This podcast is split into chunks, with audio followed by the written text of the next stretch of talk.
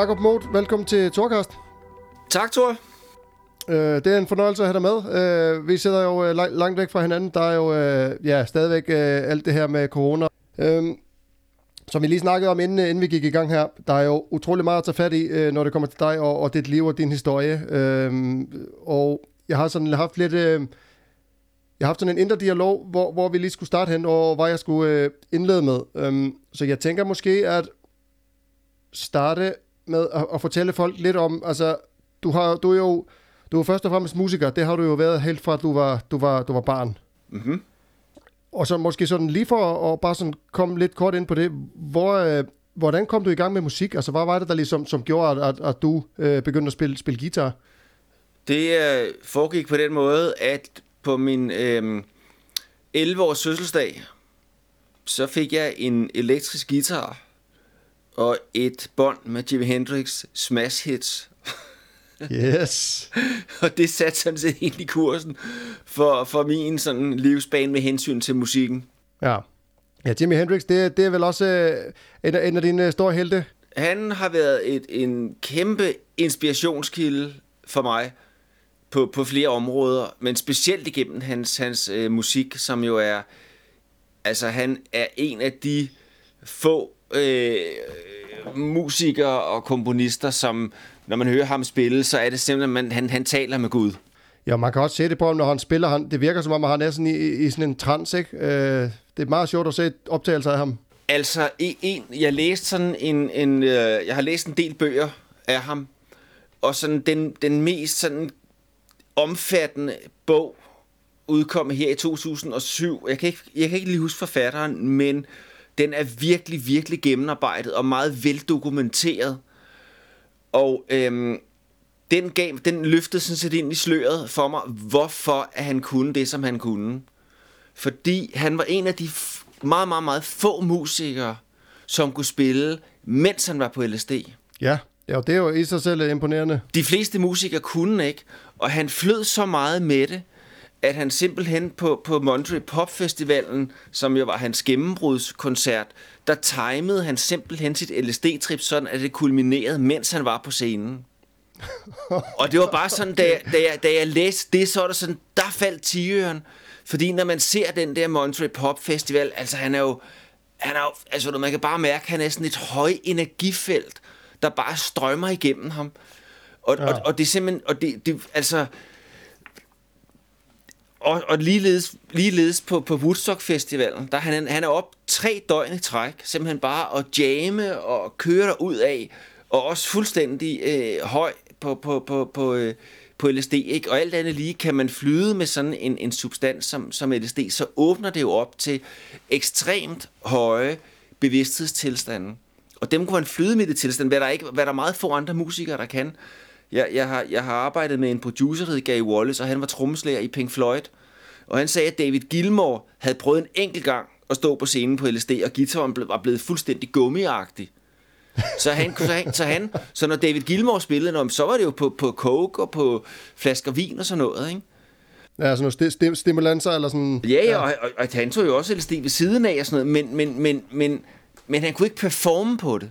Og det var det, Hendrix kunne. Og det var det, der var med til at gøre, at han kunne skabe det her fuldstændig guddommelige musik, fordi han var i de her høje bevidsthedstilstande. Modsat når han for eksempel, han kunne slet ikke tåle at drikke alkohol. Han smadrede det ene hotelværelse efter det andet. Ja, og man kan jo sige... Der er jo mange musikere, der har gjort brug af det her, kan man sige. Men som du siger, det er måske sådan... Ikke så meget, når man skal spille live, men så har det måske været mere, når man skulle have nogle idéer til at skrive musik, eller noget lignende, ligesom The Beatles gjorde i sådan de senere år. Jeg ved ikke, hvor meget de spillede på LSD, men jeg ved, at John Bonham fra Led Zeppelin, han havde det som... han gjorde det, eller det læste jeg på et tidspunkt. Jeg ved jo ikke, om det er sandt, men det er i hvert fald en historie, jeg har læst. Han tog LSD i væskeform, og så han satte det i sådan en bandana, som han så tog på panden, inden han skulle spille, sådan så den kom ind igennem porerne på panden. Så det lyder, altså det lyder for mig ret vildt. Nu har jeg jo ikke selv prøvet det, men jeg, sådan ud fra det man hører, der synes jeg faktisk det er ret utroligt, at man kan performe på sådan noget. For, altså jeg har jo spillet meget trommer og meget musik, og bare det at skulle spille på alkohol, Det var jo, altså det kunne jo være, det kunne gøre godt, sådan hvis ikke man havde drukket alt for meget, men når man var blevet fuld, altså du ved, jeg har haft nogle koncerter, hvor jeg tænkte bagefter sådan, okay, det var måske ikke helt godt nok, det der. Nej. Så jeg synes et eller andet sted, det er meget imponerende, og han har kunnet det. Du har jo spillet et band, der hedder Purple Haze. Det er vel sådan et navnet, tager jeg jo, eller sætter jeg sammen med Hendrix. Er det derfra, I fik navnet? Ja, det var en sådan min første rigtige trio, som jeg lavede, som var totalt inspireret af Jimi Hendrix Experience, og vi spillede også nogle Hendrix-numre, men vi lavede også mange egne numre, men helt i ånd med Jimi Hendrix ånd, og det er der jo ligesom fascinerede mig så meget ved hans musik, det var det der legende element, ikke? Og ja. Som han også sagde, han var inspireret af naturen, at det hele tiden, det var meget improvisatorisk i det, og selvom han var også super god til at lave nogle hooklines og nogle melodier, altså bare temaet til Purple Haze er jo super catchy, og altså han havde nogle meget catchy riff og melodier og sådan noget, ikke? Men ellers var hans musik jo indbegrebet af, at det var så meget legende og organiske, ligesom naturen aldrig to gange, der var ens. Og det er noget af det, jeg synes, der er meget kendetegnende ved den der musik fra 60'erne. Det er jo et gennembrud på rigtig mange måder, og den har det her ligesom legende kvalitet, hvor at når man går op i 70'erne og 80'erne, hvor det mere bliver mere domineret af, at de ikke spiser så meget psykedelika mere, men mere tager andre substanser indenbord, så bliver det mere firkantet i det, ikke? Ja, det er præcis. Og det har vel også noget at gøre med, at så skulle man lige pludselig, sangene skulle jo passe ind i en musikvideo, der kunne spilles på MTV og i radioen og sådan noget. Det havde, tænker jeg også, havde indflydelse. Det hele er en proces, og fred, altså der er jo fantastisk musik, der også er lavet i 70'erne og 80'erne, det er ikke det, men der er, hvad skal man sige, rockmusikken kom ind og blev mere bestandt, også med mere sådan monotone beats og sådan noget, ikke? Hvor når man hører det fra 60'erne, det er meget legende, også den måde, som Bonham spiller på i Led Zeppelin, har jo et fantastisk liv og organisk og sådan legende element i sig hele tiden, ikke? Og det var meget den der Purple Haze var ekstremt inspireret af musikken fra 60'erne og det der legende elementer. Ja. Ja, og det er også det, altså når man sådan kigger tilbage, nu er jeg jo så ung, at jeg var jo ikke født i 60'erne, jeg var først født sent i 80'erne, men når man kigger tilbage på den tid, hvor mange utrolige sådan episke, altså mesterværker musik, der er skrevet i den periode der, og når man sådan kigger på Woodstock for eksempel, og de her bands, der var omkring det, der er det jo, som du siger, det er faktisk ret tydeligt, sådan nu, når du endelig siger det, at hvor meget psykedelika måske fyldte i den her musikbevægelse, der var. Fordi altså, den måde, musikken også er skrevet på, altså, den er jo... I dag har man jo rigtig meget at kigge på. Når man kigger tilbage, så har du jo... Du kan jo blive inspireret af rigtig mange ting. Dengang var meget af det var jo helt nyt. Og som du siger, meget live og meget sådan experimental. Og det var det også, når de spillede live. Altså sådan noget som Prince for eksempel. Han er jo... Han gjorde det så også sådan senere hen, og det her med at jamme live, det er jo ikke så måske sjovt for dem, der kom for at høre Greatest Hits-samlingen, men sådan som musiker, der er det utroligt inspirerende og fedt at se, at man kan det der, fordi det er der bestemt ikke alle, der kan. Der er nogen, der ligesom, som du siger, kan arbejde inden for nogle faste rammer, men når man så skal uden for dem, der kan det godt blive lidt vildt, og de her bands fra 60'erne, altså jeg er lige blevet sådan ret fascineret af The Beatles, for eksempel. Det er sådan, efter de fandt Gudsås i, når det begyndte at gå til Indien og til alle mulige psykedelika og sådan noget. Altså, den musik, der kommer ud af det, den er federe på en eller anden måde. Og når man kigger tilbage, den er sådan, den føles spirituel et eller andet sted. Forstår du, hvad jeg mener? Jo, jamen fuldstændig. Altså, men 60'erne har jo også, der var jo hele det her 60'er-oprør, og ser man på det fra et astrologisk synsvinkel, var der denne her Pluto-Uranus konjunktion. Og det var bare en tid, hvis man kigger på det bare sådan helhedsmæssigt, der var ungdomsoprøret, der var hele Gaia-teorien, der kom frem der, der var månelandingen i 1969, der var Groff og Maslow, der grundlagde den transpersonlige psykologi i 69. Altså der var en, og du ved, den østlige filosofi, og som virkelig kom til Vesten. Slutningen af 60'erne, lige begyndelsen af 70'erne, specielt slutningen af 60'erne, var bare en enormt kulturel, kreativ, revolutionær tid på alle ledere kanter, og det er klart, at sådan noget bliver afspejlet i kunsten. Ja. Og man må sige, at alt andet lige, altså, Beatles vil leve forever. Altså. Ja. Og det samme vil Hendrix. Og det samme vil Doors og nogle af de der. Altså, der var bare noget i musikken fra den gang, der på en eller anden måde har skabt... Ja, de har simpelthen skabt verdenshistorie. Ja, ja. Ja, og Pink Floyd også. Jeg har hørt rigtig meget Pink Floyd, og det er også... Altså... Pink Floyd også, ja. Janis Joplin. Ja, ja, Zeppelin og alt det her. Det er, altså, det er sådan lidt klichéagtigt, føler man nogle gange. Altså, jeg har en god ven, som jeg snakker meget med hjemme i Island. Vi begyndte at spille musik sammen i sin tid. Han spurgte mig her for ikke så lang tid siden, for et par måneder siden, hvad jeg synes var sådan verdens bedste sang nogensinde. Og efter jeg havde tænkt rigtig meget over det, der var nogle overvejelser. Jeg tænkte måske Comfortably Numb med Pink Floyd, men jeg endte altså med Stairway to Heaven med Led Zeppelin. Og der er den for mig, fordi den indeholder bare mere eller mindre alle de elementer, jeg synes er fede i musik, og teksten er også bare rigtig gode igen. Når folk sådan... Og han sagde også, ja, men det skal man jo også sige, siger han så. Men altså... Klichéer bliver jo til sådan lidt klichéer af en grund. Altså, det er fordi, der er noget hold i det, og Stairway to Heaven, selvom den er blevet spillet rigtig meget, alt for meget nogle gange, det er bare musik, der holder. Den holder stadigvæk i dag, når jeg hører den i dag. Jeg får næsten lige så meget gåsehud, som jeg gjorde dengang, jeg hørte den første gang. Jeg vil ikke kalde det en kliché. Det er jo bare et mega fantastisk, velskrevet sang, altså. Ja, jamen, det er det. Også fordi den går fra det her... Altså, den starter jo så stille, som man overhovedet kan, og den slutter i stik modsat end, ikke? Det er bare hele opbygningen, og Freebird med Leonard Skinner, helt anden genre og andet tidsrum, men den der opbygning, hvor man kan gå fra noget så stille til noget så sådan hårdt og rocket, og få det til at glide, og få det til at fungere, det er bare imponerende. Ja. Du har jo så ikke stoppet med at spille musik siden, kan man jo sige. Og selvom den musik, du spiller i dag, den er jo noget anderledes. I mellemtiden er der jo sket en masse ting. Jeg synes, jeg har jo læst, at du har jo spillet med Savage Rose i nogle år. Ja. Savage Rose kendte jeg jo egentlig ikke, før jeg flyttede til Danmark, fordi det er sådan en dansk ting, eller en dansk kunstner. Jeg ved ikke, hvor stor det egentlig var i udlandet, men jeg tænker, du har jo haft sådan et, hvad skal man sige, du har spillet med nogle rigtig, rigtig dygtige musikere, nogle, der har været sådan, det man kunne kalde berømte og er jo ekstremt dygtige, og blandt andet også været rockstjerne i Korea. Ja. Jeg kender jo sådan lidt af din historie, selvom den, altså, der er mange sådan afveje i din historie, eller sådan små kroge, man kan gå ud i, som jeg ikke kender, men den der med Korea, den kunne jeg godt tænke mig at høre lidt om, fordi at den kender jeg ikke helt. Altså, du spillede jo et band, der hed Blink, og sådan som jeg husker det, så kom det sådan lidt uventet, at lige pludselig var I bare Sydkoreas største band nærmest. Jamen altså, historien er på den måde, hvis jeg lige skal samle den op fra Savage Rose, at jeg spillede med Savage Rose fra 91 til 93. Jeg havde 3 år og lavede et album med dem, der hed Månebarn. Og det var en ekstremt lærerig tid for mig. For Savage Rose kom jo også frem i 60'erne.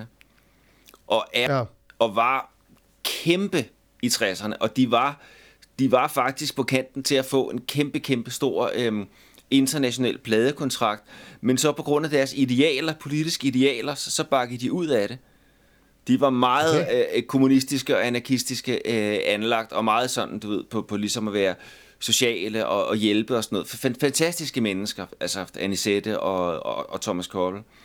Og Thomas Koppel havde jo en konservatorieuddannelse, høj konservatorieuddannelse, og var en fantastisk respekteret musiker, og havde virkelig sin teori og sin teknik i orden, og Anisette er bare et naturtalent. Hun er jo stadigvæk i gang. Ja. Og de søgte efter en guitarist, og så var de ude, og så var en fra deres pladeselskab kendt mig, og så var de ude og høre mig til en koncert, og så faldt de for mit guitarspil, og så spillede jeg så med dem. Og på det tidspunkt, der var der også med Alex Riel på trommer. Alex Riel er jo også virkelig et Danmarks klenod af en jazzgitarist, som også kan spille rock, og som jo også var den originale trommeslager i Savage Rose. Så det var en meget, meget, meget lærerig tid for mig. Så spillede jeg en koncert med dem på Blågårdsplads, og der var så en Simses-forsangeren Thomas Negrein, der kom og hørte mig, og vi havde sådan i mange år gået og kigget sådan lidt til hinanden. Jeg ved ikke, om du kender Simses, men Simses var et ret stort band i 80'erne. Ikke rigtig. Det var et band, der virkelig havde markeret sig, og vi havde gået og kigget lidt til hinanden i et par år, og så vi der til koncerten, og jeg havde det sådan, det er jo super fedt at være højre hånd i det orkester som Savage Rose, men når man selv er komponist, du ved, og sangskriver og sådan noget, så brænder man selvfølgelig også for at få sine egne melodier og igennem og sådan noget, ikke? Ja, ja. Så mødte Thomas og jeg og tænkte, jamen skal vi ikke prøve at lave noget sammen? Og Thomas, han var virkelig meget disciplineret. Så vi tog simpelthen Blink som et decideret arbejde.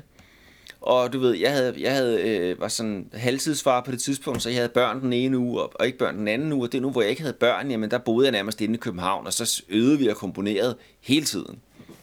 Ja. Og så knoklede vi i 4 år, og nåede også rimelig godt op af du ved, at få sat vores navn her i Danmark, men brød aldrig sådan fuldstændig igennem. Og så skete der nogle gnidninger mellem trommeslagerne og Thomas, der gjorde, at det hele pludselig blev sådan lidt, surt og sådan noget. Så vi stoppede faktisk bandet, eller satte det i hvert fald på en kraftig pause. Og jeg... Bare sådan lige hurtigt for dem, der ikke kender bandet, hvad er det for noget musik, vi snakker her? Sådan hvad slags musik? Men det var, jeg vil sige, det er rockmusik, men meget melodisk. Meget melodisk rock. Man kan sige, okay. Den bedste sammenligning, jeg vil sige, er faktisk David Bowies Tin Machine. Okay, yes. Ja, så vi er over i den der boldgade der, ikke? Med ordentlige bredsider med nogle guitarer og med en meget karakteristisk stemme og rigtig, rigtig fede gennemarrangerede numre der. Men hele, du ved... Både det catchy og et glimt i øjet og sådan noget, men et rockband. Ja, alright. Og ikke psykedelisk. Det her var ikke psykedelisk. Nej. Det var rock kreativt, ikke? Og jeg hookede op med nogle andre, jeg havde nogle jeg hookede faktisk op med en sangerinde her fra Fredensborg, og vi fik faktisk en pladekontrakt med IMI. Rimelig. Okay. Ja, rimelig vildt. Men så mens det her det skete, så pludselig siger vores pladeselskab med Blink, så de siger, at nu er I altså ved at blive store i Sydkorea. Og de ringede, og Thomas og mig, vi havde det sådan, ja, rock'n'roll, de snakker, vi troede det ikke over en dørtærske simpelthen. Og nu siger de, nu ligger I altså på hitlisterne sammen med nogle rimelig kendte navne. Ja, den er god med jer, ikke? Og vi troede, vi undersøgte det overhovedet ikke. Og så jeg sagde det til min far, og han blev så lidt nysgerrig. Så han tjekkede, at han var sådan, han arbejdede med supercomputer, du ved, og havde internet og sådan noget. Så tjekkede de sydkoreanske hitlister, og sagde, Jakob, den er sgu god nok, du. Der står Blink på hitlisterne, og så efter jer, så står der så U2, og så står der Michael Jackson, ikke? Okay, wow. Og det var sådan, okay, og U2 og Michael Jackson sådan rimelig... Må man sige, du ved, på det tidspunkt var det jo dem, der ligesom var helt toppen af poppen, ikke? Ja, for det var 90'erne, det her, ikke også? Det var i 90'erne, det var 97. Ja. Så det var jo der, hvor YouTube var jo helt på toppen, ikke? Og Jackson også. Og så ringede pladeselskabet og sagde, så dreng, så ligger der altså flyvebilletter. Nu skal I over, du ved, så er der tur over om 6 uger, og vi havde ikke noget, vi havde ingenting, vi havde ikke noget bane, vi havde ikke øde, vi havde ingenting. Og vi havde ikke engang, et jakkesæt, tror jeg, ikke? Så, okay. Så havde jeg så det andet. Så jeg måtte sige nej til den der IMI-kontrakt der. Men de 2 andre musikere, der var med i det, dem kunne jeg så godt bruge i det nye band. Så vi satte simpelthen, vi øvede simpelthen hver eneste dag, bortset fra den 3. maj, der var min 30-års fødselsdag. Og det jeg skal sige, på det tidspunkt, det regnede og regnede og regnede hver eneste dag. Men lige præcis på min fødselsdag, der regnede det ikke. Så det var vores eneste fridag. Og så var vi ellers ude, vi var jo ludfattige, så det var noget med at du ved, ned til en eller anden forretning og lege nogle jakkesæt og sådan noget.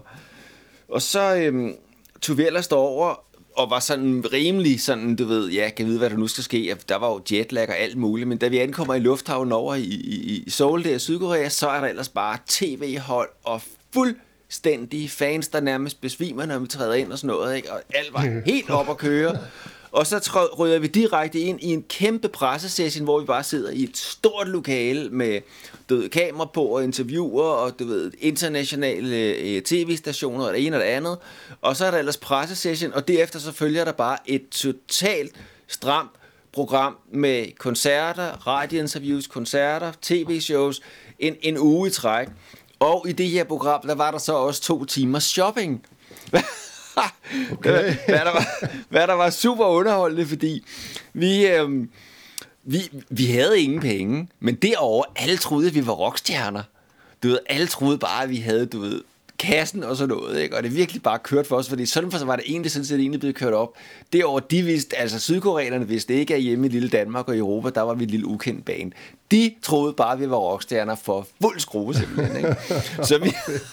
Så vi rendte rundt op og ned af de her gader her og forretninger og sådan noget, og ind i forretningerne, og vi købte ingenting, fordi vi havde ikke vi havde ikke nogen penge, og prøvede ligesom sådan at sådan fake os igennem så godt vi nu kunne, du ved, og sådan prøve lidt forskelligt, og det var sådan set, altså, men det der så var lidt fedt i det, det var, at jeg havde sådan, jeg havde konsekvent min akustiske guitar med og sådan noget, ikke? Og du ved, alle, vi gik rundt i vores jakkesæt og tophuer og sådan noget, ikke? Så alle kendte os. Ikke? Så vi fik egentlig drejet lidt ind i, du ved, at så en gang imellem, så tog vi lige en sådan spontan sang midt på gaden, du ved, og så begyndte folk at danse og sådan noget, og Thomas var skide god til at entertain og sådan noget, det er ikke, så han var virkelig god til at køre rundt med de her sydkoreanske unge kvinder der og sådan noget, så vi fik faktisk landet denne her shoppingtur på en meget god måde, men der var virkelig noget humoristisk i det med, at rockstjernerne kommer der, de havde ikke en krone på lommen. Og jeg tænker også, dem, der havde butikkerne, de havde også ventet en kæmpe omsætning fra jer, og så har de måske gået bagefter og tænkt, okay, vi sælger nok ikke så godt tøj, så de gider jo ikke købe noget af os. Ja, jeg ved ikke, hvad der var, men det der så var der så nogle, der var så en hvad hedder det, top koreansk designer, der så næste gang vi kommer derover, så havde han designet tøj til os og sådan noget, ikke? Okay. Så det var meget fint, og vi var også... på den her tur her, der, altså vi havde et par, altså vi spillede nogle tv-shows, og der var simpelthen ved det tv-shows, der var simpelthen nogen, der piger, der besvimede. Det var helt Beatles-agtigt. Og det var ser i fjernsynet fra gamle dage. Ja, jeg var helt overrasket over, du ved, da Thomas han lige glimte med øjet og kiggede på dem, du ved, så var bom, mand, så var de helt væk, ikke? og så ja, fuldstændig. Og så peakede vores tur derover, peakede så på noget, der hed Flower Village Festival, som egentlig skulle have været en udendørs festival, men på grund af det regnede, så blev den så trukket ind. Men de havde sådan nogle kæmpe haller, så der spillede vi for 60.000 mennesker. Det var en ret stor oplevelse. Og det var faktisk anden dagen af koncerten, og det var faktisk lidt sjovt, fordi flyselskabet havde lavet en lille fejl, så min guitar var ikke kommet med. Så det kom til første par dage, så jeg måtte simpelthen låne. Der var sådan en lille andet jazzband, der stod derovre og spillede, så jeg måtte låne hans guitar, du ved. Så jeg havde bare guitaren normalt havde jeg sådan rigtig, du ved, lang rem, du ved, guitaren hang langt nede, du ved, sådan en rigtig rockstil der, ikke? Men lige til den her koncert for 60.000 mennesker, der står jeg altså og spiller på sådan en jazzguitar, du ved, hænger nærmest helt under halsen. Det ser, man kan se det inde på vores YouTube-kanal, der er der sådan en... Der er der sådan en teams dokumentation, eller dokumentarfilm fra hele det der eventyr derovre. Ja. Men altså, alle kendte vores sange, ikke? Altså, at spille for 60.000 mennesker, hvor at alle bare synger med, du ved, når man sang vores hit der. Det var en stor oplevelse, og jeg vil sige, at sådan det største for mig i det hele, udover selvfølgelig oplevelsen af at få det, det var den erfaring, at hvis man virkelig tror på noget, og hvis man virkelig går efter det, jamen så kan mirakler rent faktisk ske. Fordi det er jo, altså jeg mener, der er jo rigtig mange, der går og drømmer om at blive rockstjerner, og mange, der kæmper for det, men for os, der lykkedes det rent faktisk. Og den oplevelse og den erfaring, at jamen, mirakler kan ske, du ved, dreams can come true, har været en helt afgørende oplevelse for min livsbane, for lige præcis den erfaring var med til at tro på, at jeg så ligesom altså min vision med at skabe The Magic Garden, altså jeg turde tro på det, at jeg tænkte, det kan jeg godt lade sig gøre det her, ikke? Ja, det er præcis. Jeg tænker faktisk, det er jo meget vigtigt at have sådan nogle oplevelser i sit liv, sådan nogle succesoplevelser, fordi lad os bare sige, at det måske, at det ikke var sket. Der er det jo ikke nødvendigvis sikkert, at du havde haft troen på, at The Magic Garden ville, og du ville nå i mål med det, fordi altså, der var jo altså nogle hårde tider i tilgangen til det, kan man sige. Det var der nemlig. Så jeg må sige også, efter at have hørt et par af dine foredrag deroppe, altså i forhold til den magiske haves historie, jeg tror, de fleste ville have givet op på nogle tidspunkter, hvor du virkelig bare kæmpede igennem. Så det er meget fint at... Eller, det er sådan meget sjovt at høre, hvordan du egentlig keder det samme med det her. Altså, jeg har fået sådan lidt lyst til at spørge, altså, I overvejede ikke at lave flere plader og sådan noget, og køre videre på den her succes dernede? Jo, altså vi lavede... Jo.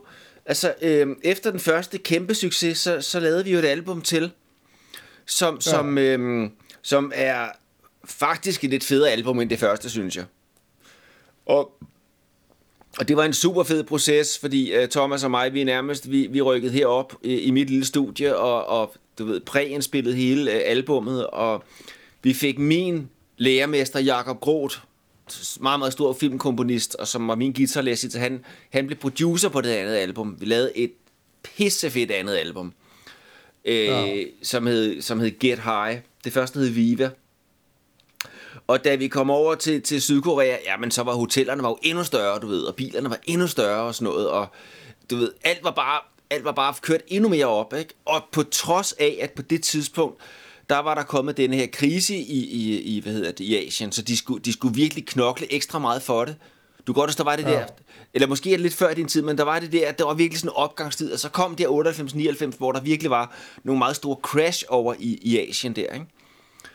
Ja, der var jeg så ung, det husker jeg ikke rigtigt. Men de kørte videre, og det kom derover, og det var super stort.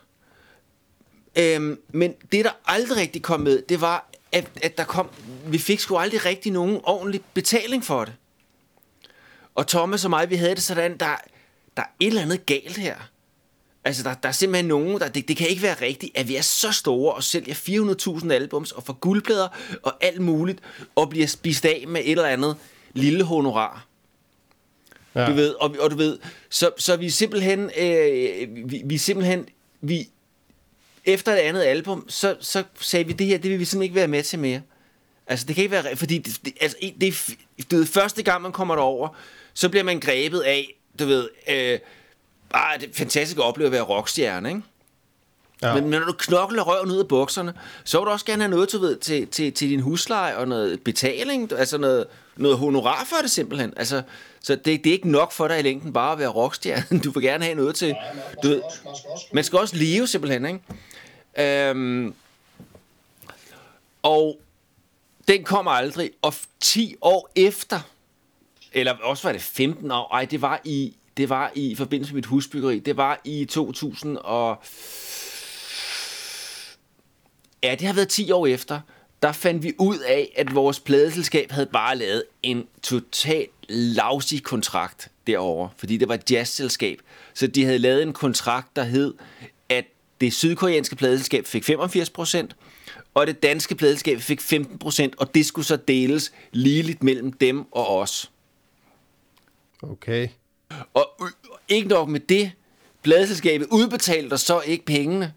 Og da vi så 10 år efter fandt ud af, at du ved, fik nogen til at gennemgå regnskaberne, der fandt vi ud af, at de skyldte os en helvedes masse penge, men de kunne ikke betale os dem. Så det var simpelthen Blink stoppet på grund af, at der ikke var ordentlig honorar i det. Men så skete der så også det, at jeg havde... Altså, jeg fik jo visionen til The Magic Garden, fik jeg i 95. Ja. Og jeg havde et stærkere og stærkere indfrakommende drive til at få det manifesteret. Og jeg synes, det var super fedt at lave musik med Thomas. Han er en fantastisk komponist, fantastisk sanger. Men jeg havde også meget andet musik i mig, der trak i mig. Og du ved... Også fordi, at mine rødder er i, som vi talte om lige før, mine rødder er i et psykedelisk musikunivers, hvis vi nu skal bruge den terminologi. Og Thomas er bare ikke et psykedelisk musikunivers. Han er meget mere i et poporienteret musikunivers. Så jeg kunne mærke, at der var nogle musikalske kræfter i mig, der trak i en, du ved, trak i en anden retning, som jeg også havde brug for at prøve af. Ikke?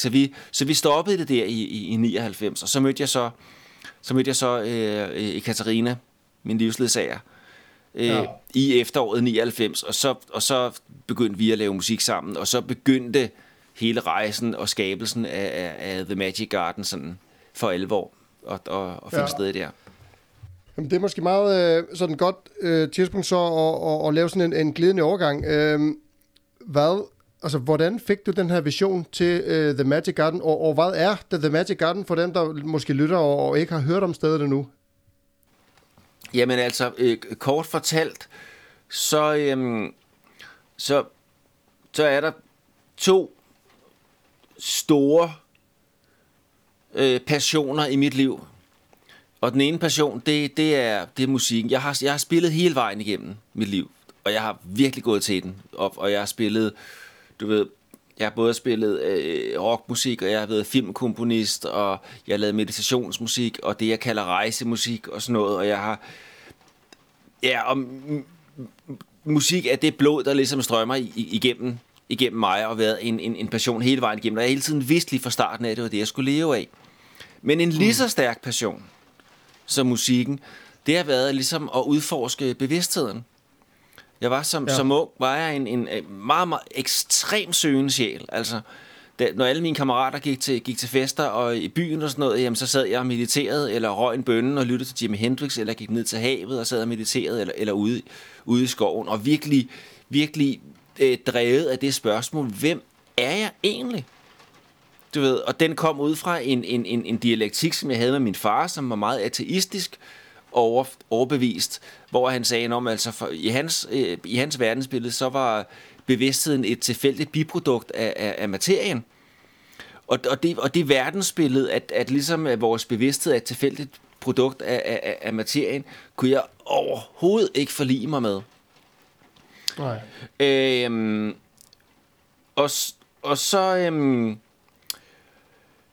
I gymnasietiden, så var der så en gut, som jeg så lidt op til, som var 3.G, og var 1.G, og han sagde, jeg tror, du skal læse denne her bog, og det var så Stanislav Grofs bog, der hed Kortlægning af det ubevidste gennem LSD-psykoterapi. Og den bog, den tændte mig fuldstændig på. Altså, det var simpelthen den mest spændende bog, jeg nogensinde havde læst, og jeg havde læst mange bøger på det tidspunkt, og elskede at læse bøger. Men denne her bog, det var simpelthen, den gav mig simpelthen nøglen, og jeg vidste bare, at jeg måtte simpelthen prøve denne her meget specielle sacred substans, som Albert Hofmann havde opfundet ved et mere eller mindre tilfælde der, LSD. Og der var jo nogle synergieffekter der, fordi jeg vidste jo også, at det var det, som Jimi Hendrix var dybt inspireret af. Jeg vidste jo, at denne her hellige substans havde været en inspirationskilde for rigtig, rigtig, rigtig mange mennesker, og havde betydet... var helt afgørende for Stanislav Grofs bevidsthedsforskning, og hvordan han kortlagde hele bevidstheden, og specielt hans udtalelse om, at LSD ligesom kan tilbringe en i tilstanden, som det ellers tager yogier og tiger eller flere liv at komme ind i. Ja.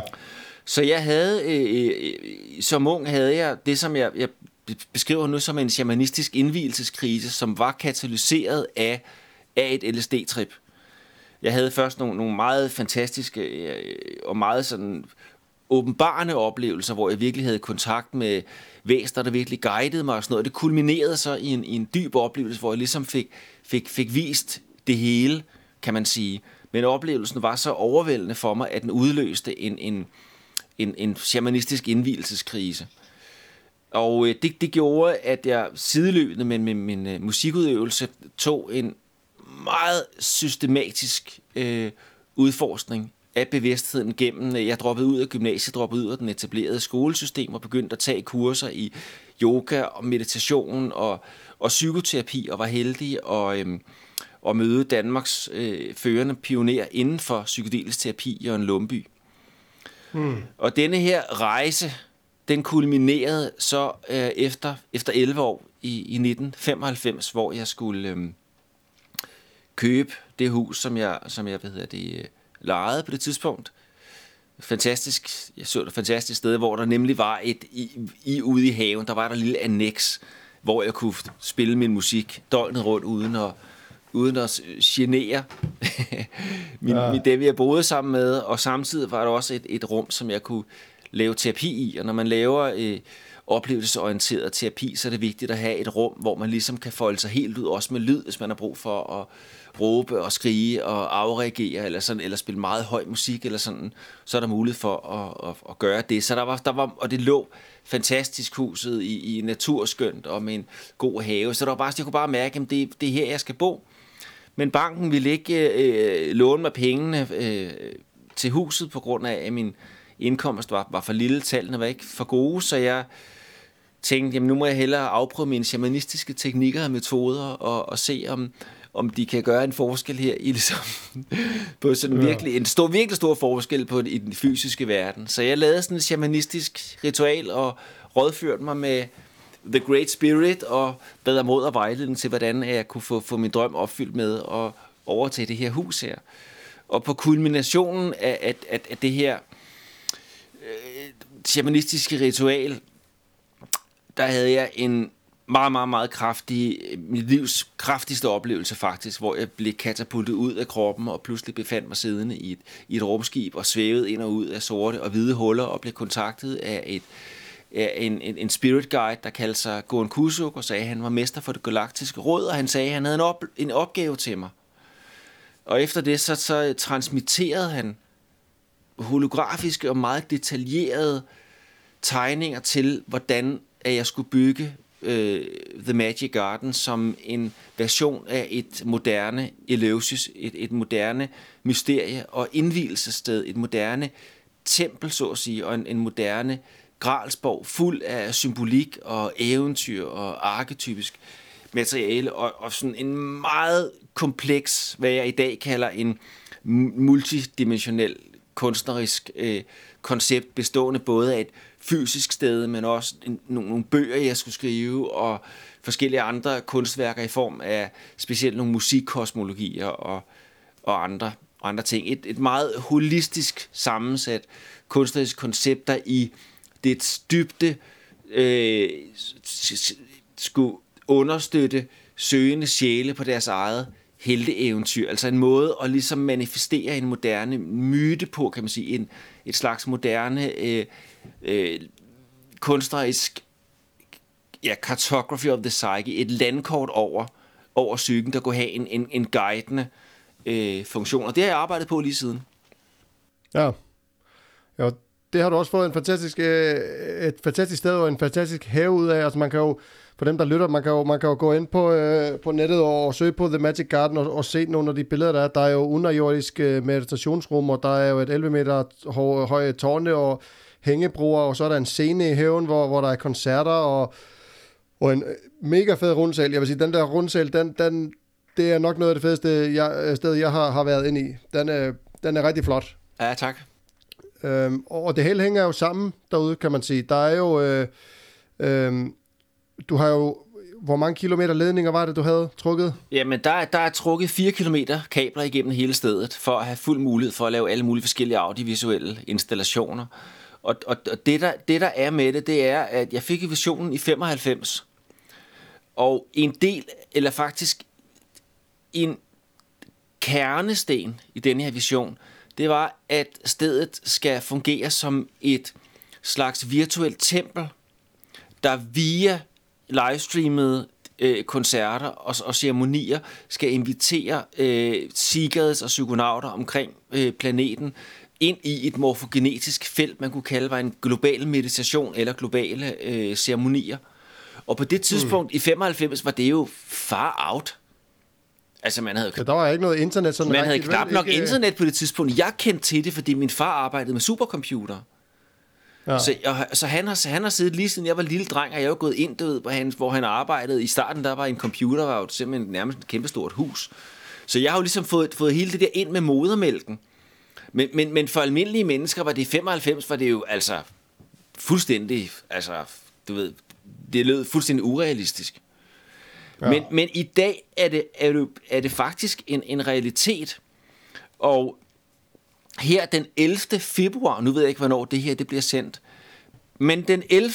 februar der bliver The Magic Garden i dets fulde koncept faktisk født, fordi der åbner vi med vores membersite, vores membership, som gør, at dem, der vælger at blive medlemmer af The Magic Garden, får adgang til de her livestreamede ceremonier, og får simpelthen på den måde får adgang til at tune sig ind til den kraftige energiportal, som The Magic Garden er, og ligesom koble sig på det energifelt, og rejse med, når vi laver de her, for vi har månedlige fuldmånekoncerter, vi har månedlige ceremonier, hvor at man simpelthen så har mulighed for at rejse med i vores, ligesom, vi kalder det Axis Mundi Spacecraft.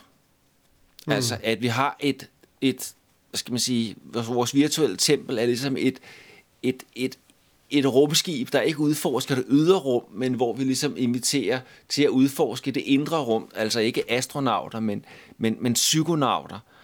Og det er en meget, meget, meget stor ting for os, fordi at det, der er i The Magic Garden, det er, at det er baseret på en meget kompleks kosmologi.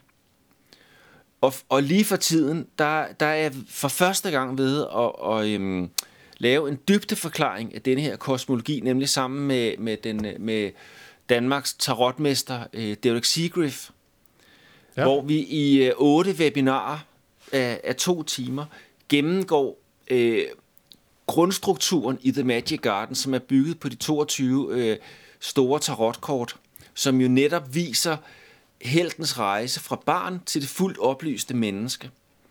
Og de her 22 tarotkort er ligesom de 22 store arketyper i universet. Arketyper er grundlæggende universelle mønstre. Den store mor, den vise mand, eneboeren, døden og sådan noget, ikke? Og de her arketyper er manifesteret i The Magic Garden i forbindelse med forskellige lokationer, enten skulpturer, eller rum, eller steder, eller stier, eller sådan. Og denne her grundstruktur er vi ved at lave. Vi har lavet de første 4 webinarer, så man nu kan gå ind på på vores side, og så kan man så se og høre de her webinarer, og på den måde få en dybdeforklaring af stedet, fordi at det, der er vigtigt, når man er en søgende sjæl, det er at få en guidning til, hvordan at man bevæger sig rundt i det her indre landskab. Ja. Og det er det, der er hele The Magic Gardens kernebudskab. Det er simpelthen at støtte psykonauter og søgende sjæler på deres eget selvopdagelses eventyr. Og der er den primære, det er jo at få den direkte oplevelse, og det kan man få ved at koble sig på det her virtuelle tempel, som er så vidt vi kan se, vi har været rundt og studeret det, så vidt vi kan se, så er vi de første på planeten, der simpelthen livestreamer ceremonier, og de første på planeten, der gør, at man kan tune ind på lige præcis det felt. Ja.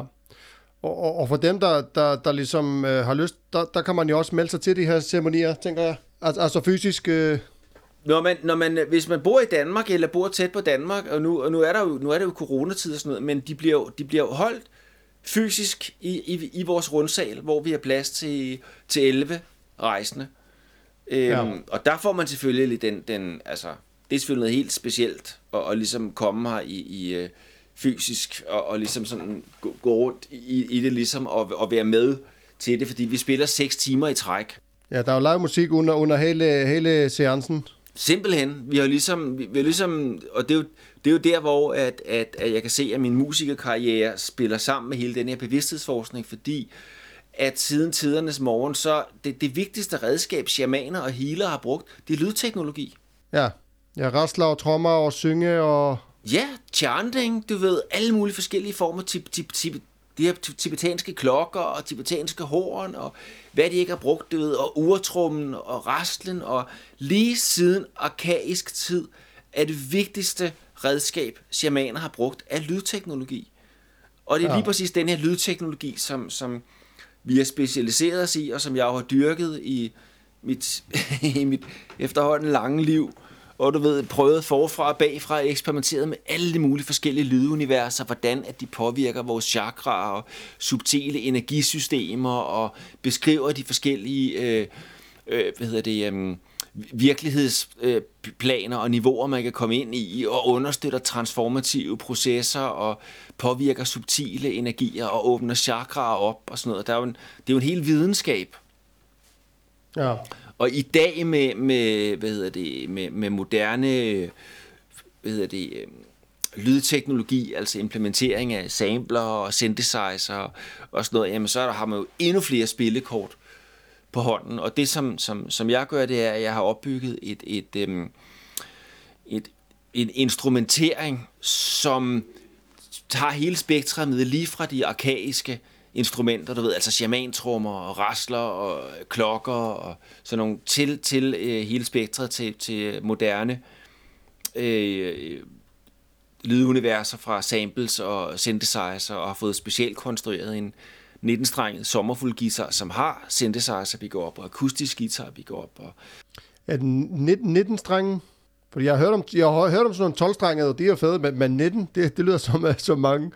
Den er 19-strenget, fordi det er basic, en normal 6-strenget guitar, men så er der så en 13-strenget harpe ved siden af, som så giver de ekstra 13 strenge. Okay, yes. Jamen, den er også fed, den guitar. Du har også været forledet en ny, ikke også?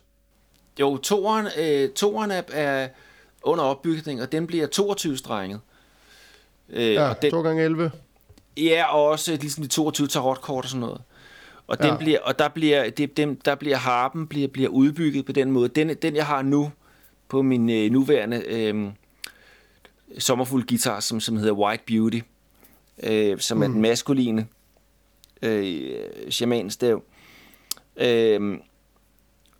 Der stemmer man resonansstrengene ligesom på et klaver, det vil sige, man skal have sådan en nøgle, man går ind. Det er lidt bøvlet, så den er stemt kromatisk. På den nye, der bliver der så 16 resonansstrenge, og de bliver stemt med ligesom med stemme, altså ligesom en almindelig, stemmeskrue på en guitar. Så det vil sige, det bliver meget hurtigere at stemme dem om, så dem kan stemme i forskellige harmonier. Der bliver faktisk 2 harper, en 4-strenget med lidt, sådan lidt mere dybere streng, og så en 12-strenget. Så den bliver, alt andet lige, bliver den en meget mere avanceret udgave end den første. Den første har et lysshow på 40 lys, den anden får 400 computerstyrede lysfibre. Og den første har et sustainer-system, hvor jeg har mulighed for at have sådan en elektrisk violinbue-funktion på 1 streng ad gangen. Den anden her vil gøre det på alle 6 strenge på 1 gang. Så den bliver virkelig et unikum, det gør den. Ja, det må man sige. Det tænker jeg, det kræver noget skills at kunne bygge sådan en der. Det gør det også, ja. Ja. Der er kun én mand i verden, der kan bygge dem, tror jeg. Det er min ven Åke Vestfeldt. Ja, men ham har jeg mødt. Han er en rigtig, rigtig rar mand, vil jeg sige. Og han virker også som en der er meget grundig og meget rolig. Og jeg tænker, det kræver et roligt temperament at bygge sådan et mesterværk som den guitar der. Han er en sand shamanstavs skabermester, det er han. Han har den, det der er med Åke, det er, at han både har sådan den spirituelle overbygning, meget sådan en spirituel mand, og ekstremt grundig, og så er han også kunstner. Så du ved, så han har på en eller anden måde, så har han alle de egenskaber, der skal til for at være skaber af lige præcis sådan en helt speciel shamanstavs.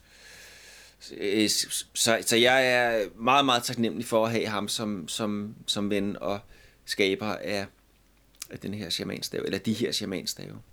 Ja. Jeg får sådan lyst til at, eller jeg går og tænker lidt på, altså du har jo skrevet en ret stor, omfattende bog og om dine rejser og dine hvad skal man sige, eksperimenter, altså hvornår startede du på den, og har du skrevet den sådan sideløbende med hele din musikkarriere og opbygning af haven og sådan noget? Ja, altså min det der er, det er, at når jeg ser sådan i bagspejlet på sådan min livsbane, og jeg er fra 67, bare så lytteren ved, hvor mange år jeg har levet, så kan jeg se, at det er som der har været nogle ting, der har ligget i spillekortene af, hvad jeg har skulle lave den her inkarnation her. Mm. Og jeg har haft så mange oplevelser med reinkarnation, og der findes efterhånden så meget videnskabelig dokumentation for reinkarnation, at for mig er det et fact. Ja. For mig er det ikke, det er ikke et spørgsmål om tro. Altså jeg har haft så mange direkte oplevelser med det, du ved, som lige så virkelig som når vi to snakker nu her. Ja. Og det har udvidet mit sådan perspektiv på, du ved, på livet fra et ligesom et engangsperspektiv til at udstrække sig meget længere. Og der kunne jeg se, at noget af det allerførste, jeg gør, inden jeg er 8 år, så bygger jeg et 3,5 meter højt tårn. Okay. Af egen kraft, og jeg gør det der. Mine forældre giver mig ikke noget. Min far hjælper med at grave 2 store stolper ned i jorden, og så går jeg ellers ned til stranden, fordi vi havde ingen penge. Så går jeg simpelthen ned til stranden sammen med nogle af mine venner, og så samler vi drivtømmer. Bærer drivtømmeret hjem, det ved, jeg står med hammer og banker rustne søm og sådan noget, og de hjælper mig, og jeg er skidegod til at uddelegere opgaverne til dem. Jeg har altid haft sådan en organisatorisk talent, men det lykkedes mig, inden jeg fyldte 8, at bygge et 3,5 meter højt tårn af træ ud af drivtømmer. Det er alligevel imponerende. Og lyder lidt farligt. Nu har jeg 4 børn, lige præcis, som jeg faldt også ned fra det, altså, men mine forældre, jeg ved ikke hvorfor, de har haft en god tillid til mig, men det er en ret ekstraordinær bedrift. Og det samme også, at når jeg får den her guitar i hånden som 11-årig, jeg er slet ikke i tvivl. Altså, jeg ved bare, at jeg skal spille musik. Og det næste, der så sker, det er, at fra den aller første, jeg bliver introduceret til at ryge pot i gymnasiet. Hmm. Og jeg har på det tidspunkt, der har jeg har været fuld 4 gange, eller sådan, du ved, et par gange i 9. klasse der, og så du ved, den her gymnasiefest her, og så efter gymnasiefesten, så var der så en gut, der sagde, at vi skal lige hjem til en af mine venner, og de røg så en fed på mig. Og ja. denne her oplevelse af at ryge en fed, det var en total øjenåbner for mig, fordi jeg kunne bare smage musikken, og jeg kunne se musikken, og jeg kunne se farver, og pludselig begyndte jeg bare at tænke meget mere sådan filosofisk, hvor du ved, man er fuld, bliver jo ikke sådan specielt filosofisk og sådan noget. Man kan slippe nogle hæmninger og sådan noget. Eller jeg kunne slippe nogle hæmninger. Ej, og det kunne også være... De fleste bliver lidt dumme, når de er fulde, ikke? Ja, det var nemlig lige præcis den oplevelse, når jeg sådan tænkte tilbage på, hvad jeg havde sagt der, der havde været småoplevet, og så tænkte jeg, jeg er jo ikke sådan super stolt af det, jeg havde sagt, eller sådan, jeg synes måske, jeg havde været sådan lidt... Ja, lidt smådum og sådan, lidt overmuligt altså, glad og sådan. At være ædru rundt om fulde mennesker, der kan man godt, altså jeg drikker jo ikke, og at være til en fest eller i byen, hvor folk er fulde, altså de er dumme, jeg siger det bare. Jamen, det er det, jeg mener. Så jeg denne her fed, der blev røget på mig, var en total øjenåbner, og jeg siger dig, Thor, jeg rørte ikke alkohol i 12 år efter det overhovedet. Nej. Simpelthen, overhovedet. Det var bare væk. Ja. Men til gengæld synes jeg, at det her med at ryge nogle fede, synes jeg var super spændende. Og så fik jeg fat på noget pot, og det var samtidig, at jeg læste den her bog. Så når jeg røg pot, så var det altså på bedste groftmetoden, så var det, så lagde jeg mig inde i min seng den fredag aften, røg en ordentlig pipe, tog et øjenbind på, og så havde Jimi Hendrix i hovedtelefonerne. Ja, og der vil jeg lige sådan skyde ind, altså det er jo ikke, for dem derude, der lytter, der måske ikke har røget pot og sådan noget, det er jo ikke det billede, man har af folk derude af pot, der tænker man sådan, nå, så er det sådan nogle stoner-typer, der er sådan lidt halvdumme og går lidt og laver noget dumt, eller spiser for meget, ikke? Men når du decideret ryger, og så tager øjenbind på, og så lægger dig ned, for at ligesom gå indad, i stedet for at gå udad, det er der en ret anderledes tilgang til det, end det sådan, som mange, tror jeg, forbinder med det. Jeg var meget dedikerende søgende fra starten af, og jeg fandt det dybt inspirerende, og for at komme tilbage til min bog, fra day one har jeg skrevet mine oplevelser ned. Ja. Så det vil sige, lige helt fra starten af min ligesom selvopdagelsesproces, der har jeg ført sådan en ret omhyggelig dagbog. Både med sådan mine meditative oplevelser, med mine oplevelser, når jeg har røget. Jeg har simpelthen, du ved, jeg har nummereret alle mine gange, jeg har røget. Jeg ved præcis, hvor mange gange jeg har røget. Det er alligevel vildt nok. Ja. Det er igen man forbinder jo ikke dem, der ryger med folk, der har struktur, men igen, det viser også bare lidt, at hvor skævt billedet er måske. Altså, der er jo selvfølgelig nogen, der ryger for meget, men jeg vil tro, de fleste, der gør det, de gør det fornuftigt, og du har så faktisk gjort det meget sådan systematisk nærmest.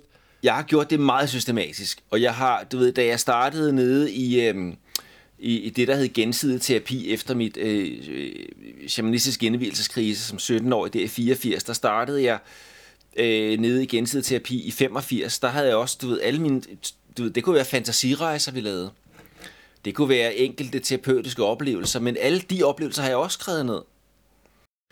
Og da jeg så senere startede op med at lave sådan et psykoterapeutisk forløb med ham der, min gode ven og lærermester, Jørgen Lumby, hvor vi simpelthen, vi begyndte at udveksle sessioner efter Grofs protokol, om man så må sige, du ved, med en clean sitter og et terapilokale med madrasser på væggene og på gulvet og sådan noget, og så øjenbind og hovedtelefoner, og den clean sitter hjælper den anden igennem og støtter igennem, skifter musik, du ved, og det ene og det andet, ikke? Ja, og det var så også psykedelika, vi snakker her, eller er det kun med cannabis? Ja, jeg har simpelthen, jeg har været meget glad for psykedelisk terapi, og jeg havde mulighed for at få både MDMA-sessioner og sågar ketamin har jeg prøvet ganske vist kun 3 gange, men så det op med psilocybinsvampe, og også haft en del højdosis LSD-oplevelser, hvad der var det, der ligesom gav mig de allerstørste oplevelser. Men også gå ud i den danske natur og plukke psilocybinsvampe. Jeg havde en, og det er det, jeg har beskrevet i min bog, Natsommerfuglens Land, en meget åben beskrivelse af mine psykedeliske rejser. Men, og det er måske meget vigtigt at understrege for lytteren, specielt for lytteren, som ikke har erfaring med det, altid har det gået hånd i hånd med stoffri teknikker og metoder. Jeg har altid gjort en meget, meget stor dyd ud af at arbejde dagligt med yogapraksis, med meditationspraksis, og da det virkelig kulminerede for mig i perioden fra 87, 88, 89, 90, 91, var virkelig, hvor det havde et klimaks for mig, men der gik det hånd i hånd med systematisk drømmebearbejdning. Jeg har skrevet over 800 drømme ned. Og ikke kun skrevet drømmene ned, men også gået ind i dem og virkelig sådan udforsket, hvad er det drømmen forsøger at sige til mig? Hvad er det, den ligesom, hvad er det, der bliver kommunikeret? Og det samspil, der er mellem dybe, psykedelisk selvudforskning og vel at mærke psykedelisk selvudforskning efter Grofs teknikker og metoder, ikke? Altså øjenbind på, hovedtelefoner, totalt introspektivt. Jeg har aldrig gået til fester, eller på den måde lallet rundt på psykedelika. Aldrig nogensinde. Det har altid været i specifik systematisk selvudforskning. Og specielt med hånd i hånd, fordi en meget vigtig ting, når man arbejder med psykedelisk terapi, det er, at man får integreret sine oplevelser, og man får dem bearbejdet. Og min primære måde at bearbejde mine oplevelser på, det har været blandt andet gennem musik, ikke? Den måde, som jeg håndterede mit shamanistiske indvielsescrash på, det var simpelthen ved at spille musik. Jeg siger dig, i den periode, hvor jeg var langt ude, og der var nogle år, hvor jeg var nede i helvede, og havde virkelig nogle meget, meget, meget psykisk udfordrende år, der i 84, 85, 86, og begyndelsen af 87. Den eneste måde, jeg ligesom kunne håndtere det på, det var ved at udtrykke de her tilstande gennem musik, så jeg har lavet timevis af musik, der er så outspacey og syret, at du ved, jeg knap nok selv kan forstå det, men det var en måde, at bearbejde det på. Ja. Og den anden meget, meget vigtige måde for mig at håndtere alle de her oplevelser på, og det kan, når man laver så mange sessioner, som jeg har gjort, og har gået så meget til fadet, som jeg har gjort, og jeg har virkelig haft appetit, og jeg har virkelig været en decideret opdagelsesrejsende psykonaut med en enorm appetit på at udforske bevidstheden gennem de her hellige teknikker og metoder. Der er måden for mig at få det beholde jordforbindelsen, og få det bearbejdet, det har simpelthen været gennem skabelsen af The Magic Garden.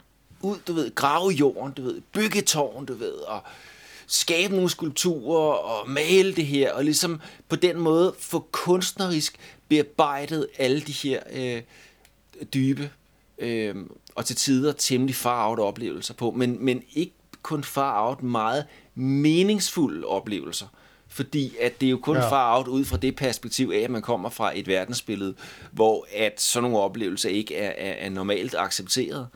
Jeg kan jo se i bakspejlet, at der er en dyb logik i de her oplevelser her, og på den måde er det jo ikke far-out, men mange oplevelser er meget far-out. Ja, fordi, altså, ja, og jeg tænker også for folk, der lytter til det her, og måske har ingen erfaring med det, og har, altså alle har jo hørt de her skrækhistorier med, at ja, men der er jo ham, der tog LSD en gang, og nu tror han er en appelsin, ikke? Eller sådan noget. Prøv lige igen til det sidste, hvad sagde du? Jeg siger, der, i hvert fald når jeg var ung, der gik der mange sådan nogle historier omkring, at der var jo ham, der havde taget LSD, og så resten af livet, så troede han, at han var en appelsin eller sådan et eller andet, ikke? Mm.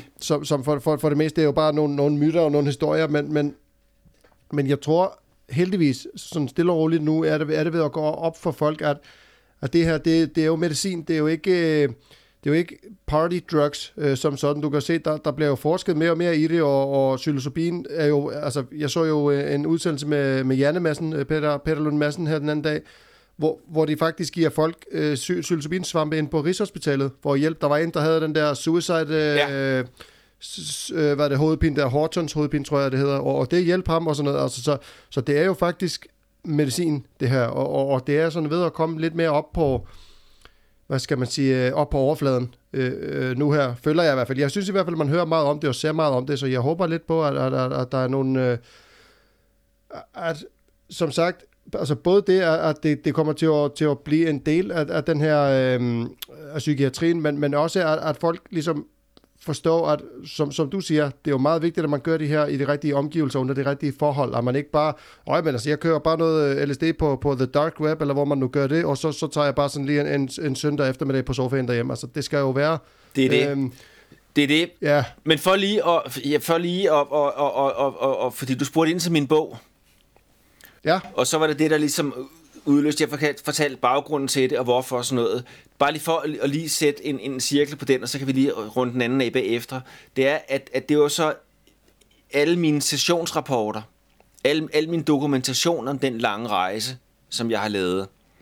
Det er så den, som jeg ligesom lavede et ekstrakt af i min bog. Og skulle jeg offentliggøre alle mine sessionsrapporter og drømme og sådan noget, så ville det blive et tipindsværk.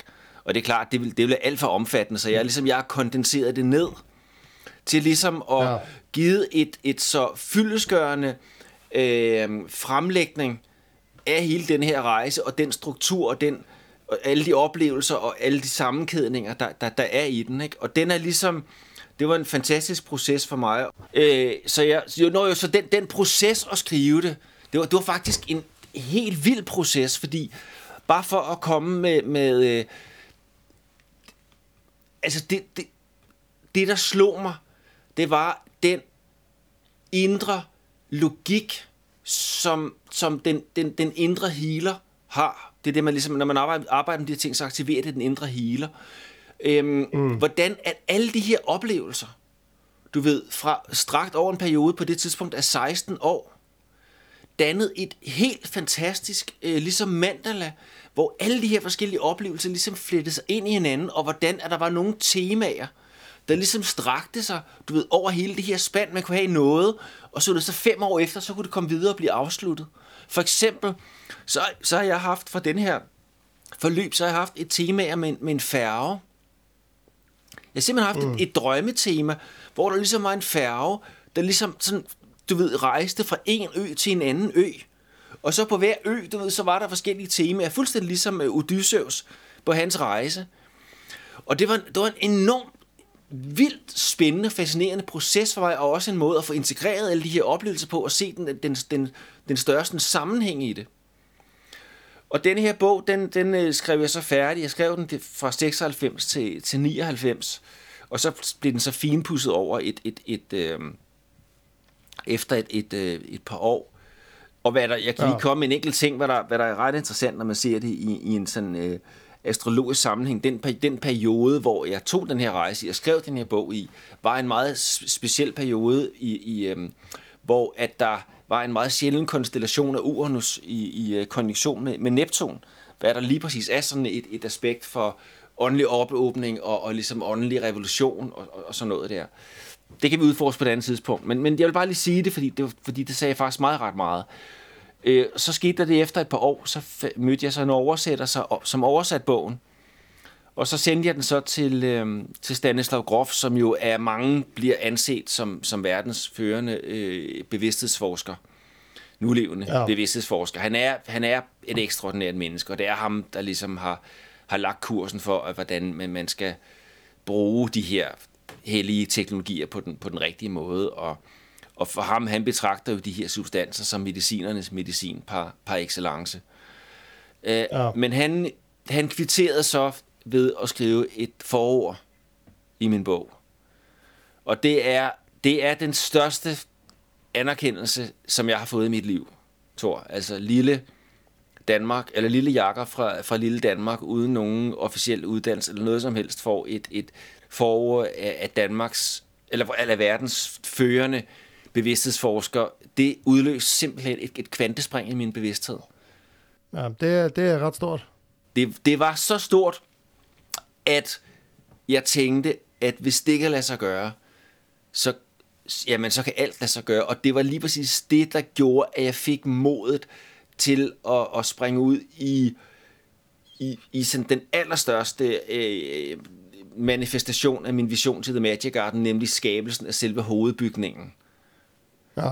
Her, som var, altså det var det, der gjorde, okay, nu gør vi det all in, simpelthen, ikke? Ja. Så det har betydet rigtig. Det har været helt afgørende for mig at få det forår i den her inkarnation her. Så det er meget taknemmelig for. Ja, altså hvis folk har lyst til at købe din bog, altså det kan man gøre på hjemmesiden, eller hvad? Ja, bare gå ind på themagicgarden.dk, så kan du bestille den. Og den er både på dansk og engelsk, og som hardcover og engelsk version og lydbog og det hele. Ja. Ja, fordi vi begynder sådan at stille og roligt og nærmere sende, som jeg også sagde i starten. Altså, med din historie, der kunne man jo, vi kunne nok lave sådan en 48-timers podcast, og stadigvæk ikke blive færdige. Vi kan jo lave en part 2 på et tidspunkt, Thor. det vil jeg meget gerne. Hvad bringer fremtiden for The Magic Garden? Der kommer jo den nye hjemmesideportal her den 11. februar, siger du? Ja, det helt store, det er her, at den 11. februar, der går vi i luften med vores membership, og det er noget, der er blevet arbejdet på et stykke tid. Først havde vi noget, der hed Patreon, og så lavede vi en version af vores egen, og den er ligesom... Og nu kommer the final version, vil jeg sige, hvor du ved, alt er implementeret, og hvor den virkelig er velintegreret. Vi har fået nogle englænder til, og der er vant til at lave de her, der er vant til at programmere den, og vi har fået en rigtig, rigtig fin ekspert her med på holdet, som er vores, som vi siger, vi har sådan en analogi med på vores rumskib, at vi ligesom har delt opgaven ud. Han er ligesom maskinmesteren.